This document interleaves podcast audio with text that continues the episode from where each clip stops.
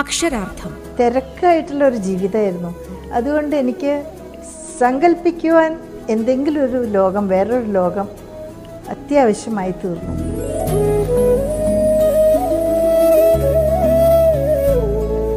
മാധവിക്കുട്ടി, മലയാളത്തിന്റെ നീലാംബരി.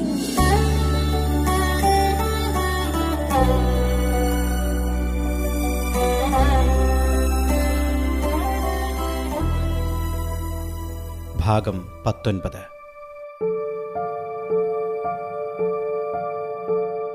When we were children, my brother and I, and playing on the sands, drawing birds and animals, our great-grandmother said one day, "You see this house of ours, now three hundred years old, it's falling to little bits before our very eyes. The walls are cracked and torn and moistened by the rains. The tiles have fallen here and there, the windows whine and groan, and every night the rats come out of the holes and scamper past our doors. The snake shrine is dark with weeds, and all the snake gods in the shrine have lichen on their hoods. Oh, it hurts me," she cried, wiping a reddened eye, "for I love this house. It hurts me much to watch it die. When I grow old," I said, "and very, very rich, I shall rebuild the fallen walls and make new this ancient house." My great-grandmother touched my cheeks and smiled. She was really simple, fed on God for years. All her feasts were monotonous, for the only dish was always God and the rest mere condiments. She told us how she rode her elephant when she was ten or eleven. Every Monday, without fail, to the Shiva shrine and back to home again. Told us of the jewel box and the brocade from the north, and the perfumes and the oils, and the sandal for her breast, and her marriage to a prince who loved her deeply for a lovely short year and died of fever in her arms. She told us that we had the oldest blood, my brother and she and I, the oldest blood in the world, a blood thin and clear and fine, while in the veins of the always poor and in the veins of the new rich men flowed a blood thick as gruel and muddy as a ditch.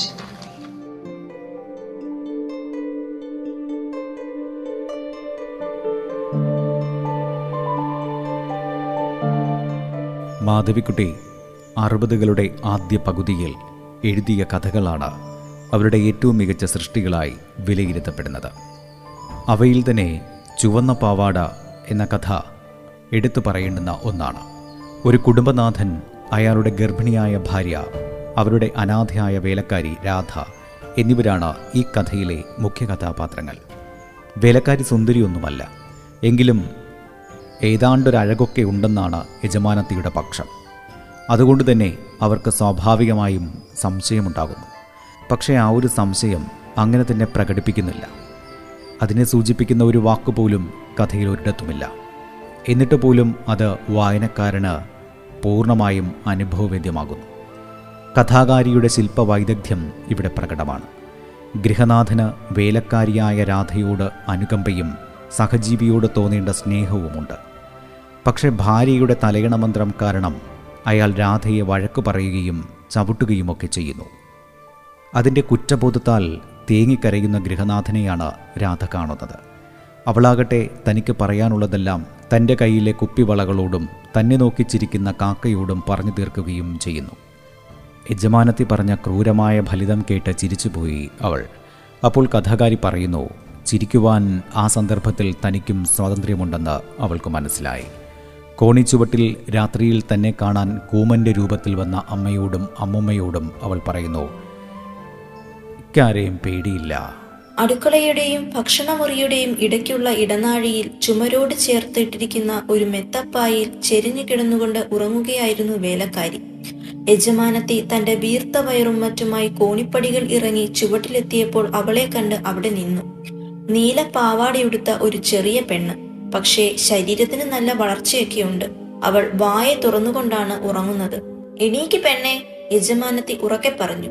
എന്നിട്ടവർ കാൽവിരൽ കൊണ്ട് ആ കുട്ടിയുടെ വയറ്റത്ത് ഒരിക്കൽ മാന്തി. "നേരം വെളുത്തിട്ട് എത്ര നേരായി," അവർ വീണ്ടും തുടർന്നു. "പെണ്ണിന് നല്ല ഉറക്കം. എണീക്ക് പെണ്ണെ, എണീറ്റ് പോയി അടുപ്പിൽ തീ കത്തിക്ക്." വേലക്കാരി എഴുന്നേറ്റിരുന്നു. അവളുടെ തലമുടിയിൽ കെട്ടിയിരുന്ന കറുത്ത ചരട് അഴിഞ്ഞ് ചുമലിൽ തൂങ്ങിക്കിടക്കുന്നുണ്ടായിരുന്നു. അവൾ ഒരു നിമിഷത്തിന് സ്വബോധം നശിച്ചവളെ പോലെ ചുറ്റും പകച്ചു നോക്കി. എന്നിട്ട് എഴുന്നേറ്റ് ആടിക്കൊണ്ട് അടുക്കളയിലേക്ക് പോയി. യജമാനത്തി കോലായിൽ ചെന്നിരുന്ന് പല്ല് തേയ്ക്കുവാൻ തുടങ്ങി. ദിവസവും എന്നെ ഉണർത്താനൊന്നും എന്നെ കൊണ്ട് വയ്യ, അവർ പറഞ്ഞു. നീയാ ഇവിടെ വേലക്കാരി, അതോ ഞാനോ? അവരുടെ മുഖത്തിന് ഒരു മഞ്ഞ നിറമുണ്ടായിരുന്നു. കവിളുകൾ ചീർത്തിരുന്നു. എന്നാലും ആകപ്പാടെ ഒരു കൗതുകമൊക്കെയുണ്ട്. വേലക്കാരി അവരെ ഉറ്റുനോക്കിക്കൊണ്ട് അടുക്കളയുടെ ഇരുട്ടിൽ നിന്നു. നീ എന്താ അവിടെ ചെയ്യണ? യജമാനത്തി ചോദിച്ചു. ഒരു ശബ്ദവും കേൾക്കാറില്ലല്ലോ. ഈ ചേട്ടയ്ക്ക് എന്തു പറഞ്ഞാലും തലേ കയറില്ലെന്നുണ്ടോ? എത്ര തവണയായി ഞാൻ പറയുന്നു, അടുപ്പിൽ തീ കത്തിച്ചിട്ടാവാം പാത്രം മോറലൊക്കെ എന്ന്. വേലക്കാരി ഓല കത്തിച്ച് അടുപ്പിൽ കിടന്ന വിറകിൻ കഷ്ണങ്ങൾക്ക് മീതെ വെച്ച് കുനിഞ്ഞു നിന്ന് ഊതി തുടങ്ങി. അവളുടെ കണ്ണുകളിൽ നിന്ന് അപ്പോഴും ഉറക്കത്തിന്റെ മൂടൽ നിശേഷം വിട്ടുകഴിഞ്ഞിരുന്നില്ല. എങ്ങനെയാ ഞാൻ നിന്നെ മാത്രം വെച്ച് കഴിക്കാൻ പോണത്? ഈ കിശല്യ ഇപ്പൊക്കെ ഞാൻ ഒപ്പിക്കും, പക്ഷെ ഇന്നത്തെ മാസം പെറ്റിണീക്കണവരെ നല്ല ചുറ്റലാവുമോ ഇവിടെ? യജമാനത്തി പറഞ്ഞു. അടുക്കളയിൽ നിന്ന് തീയിൽ ശക്തിയോടെ ഊതുന്നതിന്റെ ശബ്ദം മാത്രം ഉയർന്നു. നിനക്ക് ചെവി കേൾക്കൂലേ പെണ്ണെ? യജമാനത്തി ചോദിച്ചു. അപ്പോഴും മൗനം. എടി രാധേ. ഓ, ഞാൻ നീ ചത്തൂന്ന് വിചാരിച്ചുട്ടോ, യജമാനത്തി ചിരിച്ചുകൊണ്ട് പറഞ്ഞു. വേലക്കാരിയും മെല്ലെയൊന്ന് ചിരിച്ചു. ചിരിക്കുവാൻ ആ സന്ദർഭത്തിൽ തനിക്കും സ്വാതന്ത്ര്യമുണ്ടെന്ന് അവൾക്ക് മനസ്സിലായി.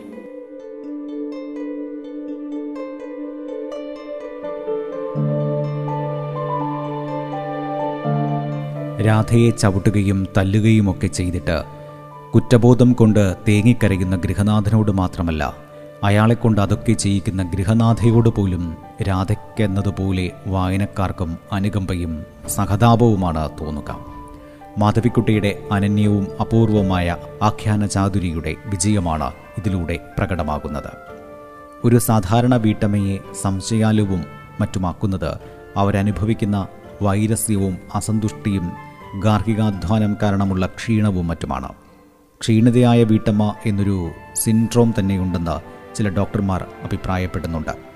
എന്നാൽ ക്ഷീണിതയായ വീട്ടമ്മയ്ക്ക് അതിൽ നിന്നും മോചിതയാകാനുള്ള ഒരു പ്രതിരോധ ചികിത്സ കൂടിയുണ്ട്.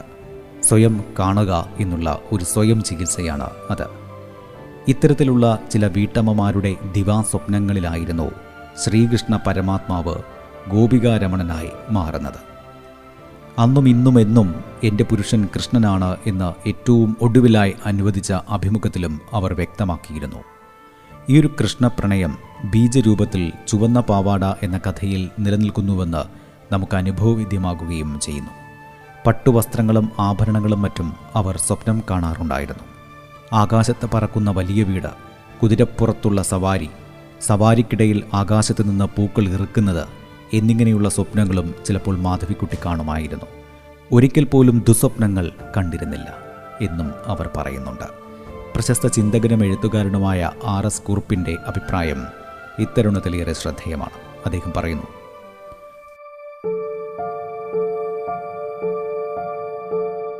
നല്ല വസ്ത്രങ്ങൾ സ്വപ്നം കാണാൻ മാധവിക്കുട്ടി രാധയിൽ നിന്നും പഠിച്ചതായിരുന്നു. പറക്കുന്ന മണിമാളികളുടെ സ്വപ്നം സമ്പന്നമായ തൻ്റെ പിൽക്കാല നായികമായിരുന്നു. ഒരു കഥാകാരിയുടെ വ്യക്തിത്വത്തെ അവരുടെ കഥാപാത്രങ്ങളുടെ വാക്കുകളെയും ചേഷ്ടകളെയും അടിസ്ഥാനപ്പെടുത്തി വിലയിരുത്താൻ ശ്രമിക്കുന്ന കടുങ്കയാണെന്ന് തോന്നാം.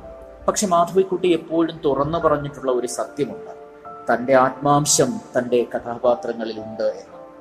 അതുകൊണ്ട് തന്നെ മാധവിക്കുട്ടിയുടെ സ്വഭാവത്തിൻ്റെ ആധാരങ്ങളിലൂന്നി മാധ്യമങ്ങൾ വരച്ചു കാണിക്കുന്ന അനുതാപരഹിതമായ ചിത്രത്തേക്കാൾ അവരോട് നീതി പുലർത്തുന്നത് കഥാപാത്രങ്ങളിലൂടെ ലഭിക്കുന്ന രൂപമായിരിക്കും.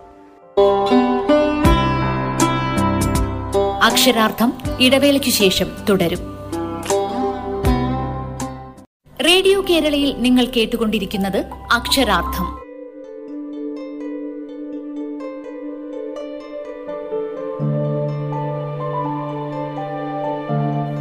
എന്നാൽ വ്യാഖ്യാനങ്ങൾക്കൊന്നും മുതിരാതെ ഓണത്തിന് ചുവന്ന പാവാടയും ചുവന്ന ബ്ലൗസും വേണമെന്ന് വെറുതെ മോഹിച്ചു പോകുന്ന ഒരു വേലക്കാരി പെൺകുട്ടിയുടെ ആത്മാലാഭമായി ചുവന്ന പാവാട വായിക്കുന്നതല്ലേ കൂടുതൽ രസനീയമെന്ന് ആരെങ്കിലും ചോദിച്ചാൽ അതെ എന്നാകും ബഹുഭൂരിപക്ഷം പേരുടെയും മറുപടി എന്ന് തീർച്ചയായും വിലയിരുത്താനാകും.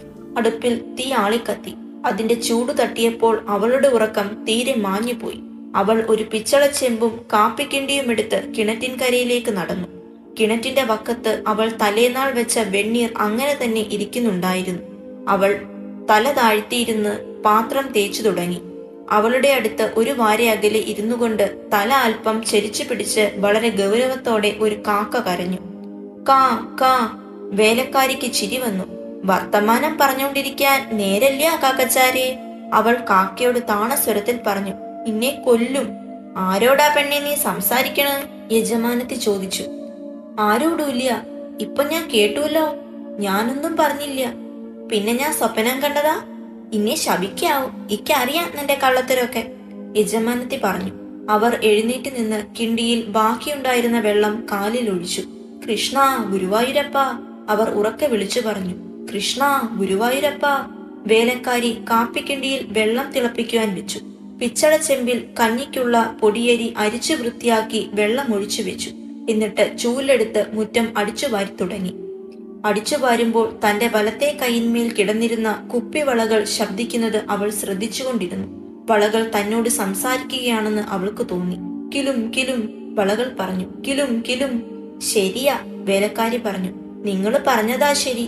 ഓണത്തിന് ചോന്ന ബ്ലൗസാ ഈക്ക് വേണ്ട, ചോപ്പാ ഈക്ക് ചേർച്ച. യജമാനത്തി മുകളിലേക്ക് തന്നെ പ്രയാസപ്പെട്ട് ചെന്ന് തന്റെ ഭർത്താവിനെ വിളിച്ചുണർത്തി. എന്താ ഇന്ന് പീടികെ പോണ്ടേ? അവർ ചോദിച്ചു. ഇവിടെ കിടന്ന് കൂർക്കം വലിച്ചാ മതിയോ? അയാൾ ഉണർന്ന ഉടനെ ഒന്ന് ചിരിച്ചു.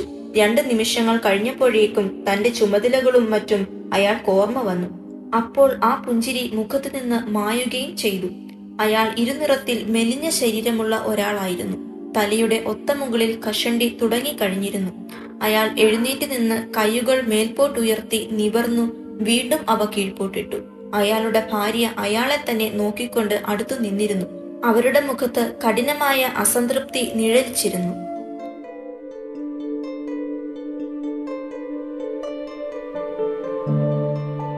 പ്രതീക്ഷിച്ചിരുന്നതുപോലെ തന്നെ അന്ന് ലീല അയാളെ കണ്ടു. അവരുടെ വീട്ടിൻ്റെ മുമ്പിൽ കടൽക്കരയിൽ ഒരു കറുത്ത പാറക്കെട്ടിൻ്റെ മീതെ അയാൾ ഇരുന്നിരുന്നു. ലീല ധൃതിയോടെ ഗേറ്റ് തുറന്ന് അയാളുടെ അടുത്തേക്ക് ഓടിച്ചെന്നു. വരൂ, അകത്തേക്ക് വരൂ. ഇവിടെ ഇങ്ങനെ തനിച്ചിരിക്കുന്നതിൻ്റെ ആവശ്യം എന്താണ്? നീ എന്തിനാണ് ഇങ്ങനെ തുറിച്ചു നോക്കുന്നത്? എൻ്റെ ഓമനെ, എന്നെ ഒന്ന് തൊടാനായി സമ്മതിക്കൂ. ഞാൻ നിങ്ങളുടെ കണ്ണുകൾ തുടച്ചു തരട്ടെ. എനിക്ക് ധൈര്യം തരൂ. ഞാൻ നിങ്ങൾക്ക് വേണ്ടി, ഈ സ്നേഹത്തിന് വേണ്ടി എല്ലാം ത്യജിച്ചു. എല്ലാം ദയ കൂടി ഇല്ലാതായി. ഇനി എന്നെ സ്വീകരിച്ചില്ലെങ്കിൽ എനിക്കിനി ജീവിതത്തിൽ ഒന്നും തന്നെ ബാക്കിയില്ല. ലീലേ, ഞാൻ ആകെ സ്നേഹിച്ചിട്ടുള്ളത് അവളെ ആയിരുന്നു. ഇനി എനിക്കൊന്നും തന്നെ തരാനില്ല. ഒന്നുമില്ലേ? ഇല്ല, എനിക്കിനി നിനക്ക് തരാനായി ഒന്നും തന്നെയില്ല. നോക്കൂ, നിങ്ങൾ എൻ്റെ ദേഹത്തേക്ക് നോക്കൂ. നിങ്ങൾ അന്നൊരു രാത്രിയിൽ എനിക്ക് എന്താണ് സമ്മാനിച്ചതെന്ന് നോക്കൂ. ഇത് നീ അവളെ അറിയിച്ചോ? അറിയിച്ചു. ഞാൻ പോണു. ഇനി നിങ്ങൾ എങ്ങോട്ടാണ് പോകുന്നത്? എങ്ങോട്ടാണെന്ന് എനിക്ക് പോലും അറിയില്ല. ഈ ലോകം എൻ്റേതല്ലാതായിരിക്കുന്നു. ഇനി ഞാൻ എവിടെ പോകാനാണ്? വരൂ, എൻ്റെ കൂടെ വരൂ. എല്ലാം ശരിയാവും. ഞാൻ പറയുന്നതൊന്നും അനുസരിക്കൂ. നമുക്ക് ഭാര്യ ഭർത്താക്കന്മാരാകാം. നിങ്ങൾക്കിവിടെ ഒരു ഉദ്യോഗം സ്വീകരിക്കാം. ഓ, അല്ലെങ്കിൽ വേണ്ട, ഒരു പുസ്തകം എഴുതിക്കൊള്ളൂ. ഞാൻ നിങ്ങളെ നല്ലപോലെ സന്തോഷിപ്പിക്കുകയും നോക്കുകയും ചെയ്യാം. ഇല്ല, അവളാണ് എന്നെ സ്വാതന്ത്ര്യം പഠിപ്പിച്ചത്. ഇനി എനിക്ക് യാതൊന്നിനെയും പേടിക്കേണ്ടതില്ല.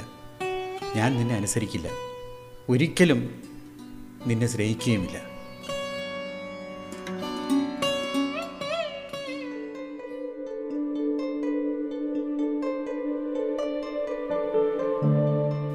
അയാൾ നടന്നകന്നപ്പോൾ അവൾ വീണ്ടും ആകാശത്തേക്ക് നോക്കി. സൂര്യൻ മറഞ്ഞിട്ടും ആകാശത്തിൽ ഒരു കറുത്ത പൊട്ടക്കുഴി ബാക്കിയായി എന്നവൾക്ക് തോന്നി. അവൾക്ക് എല്ലാറ്റിനോടും പെട്ടെന്ന് ഒരു വെറുപ്പ് തോന്നി. പാവാടയ്ക്കുള്ളിൽ തുണി മടക്കി വയറിനോട് ചേർത്ത് കെട്ടി നടക്കുവാനും വെറുക്കുവാനും നുണ പറയുവാനും മറ്റും തന്നെ തോന്നിപ്പിച്ച സ്നേഹമെന്ന വികാരത്തെയും അവൾ വെറുത്തു. അത്ര മനോഹരമെന്ന പേര് കേൾക്കുന്ന ആ വികാരവും തൻ്റെ കൈവശമെത്തിയപ്പോൾ വെറുമൊരു മുക്കുപണ്ടമായി മാറി.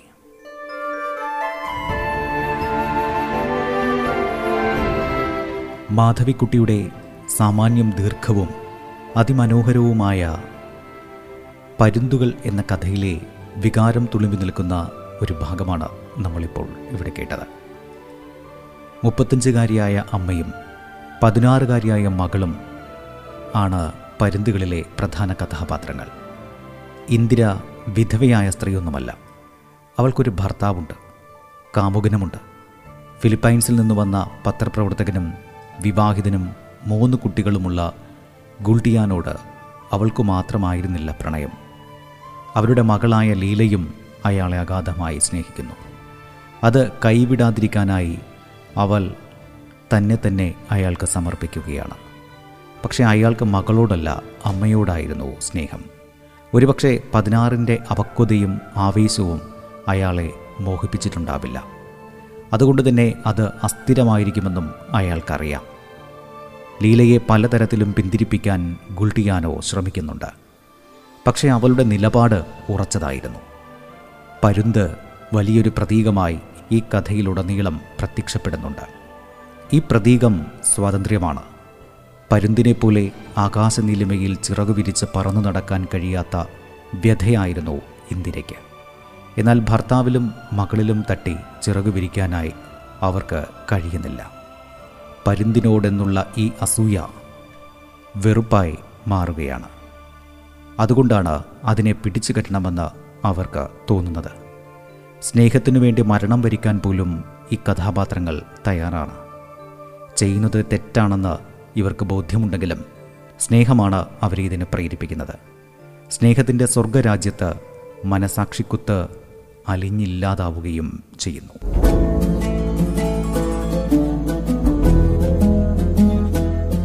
അക്ഷരാർത്ഥം തിരക്കായിട്ടുള്ള ഒരു ജീവിതമായിരുന്നു. അതുകൊണ്ട് എനിക്ക് സങ്കല്പിക്കുവാൻ എന്തെങ്കിലും ഒരു ലോകം, വേറൊരു ലോകം അത്യാവശ്യമായി തീർന്നു.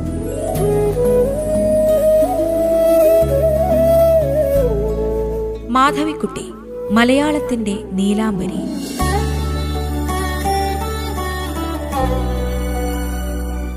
രചന പി എൽ വിജയകുമാർ.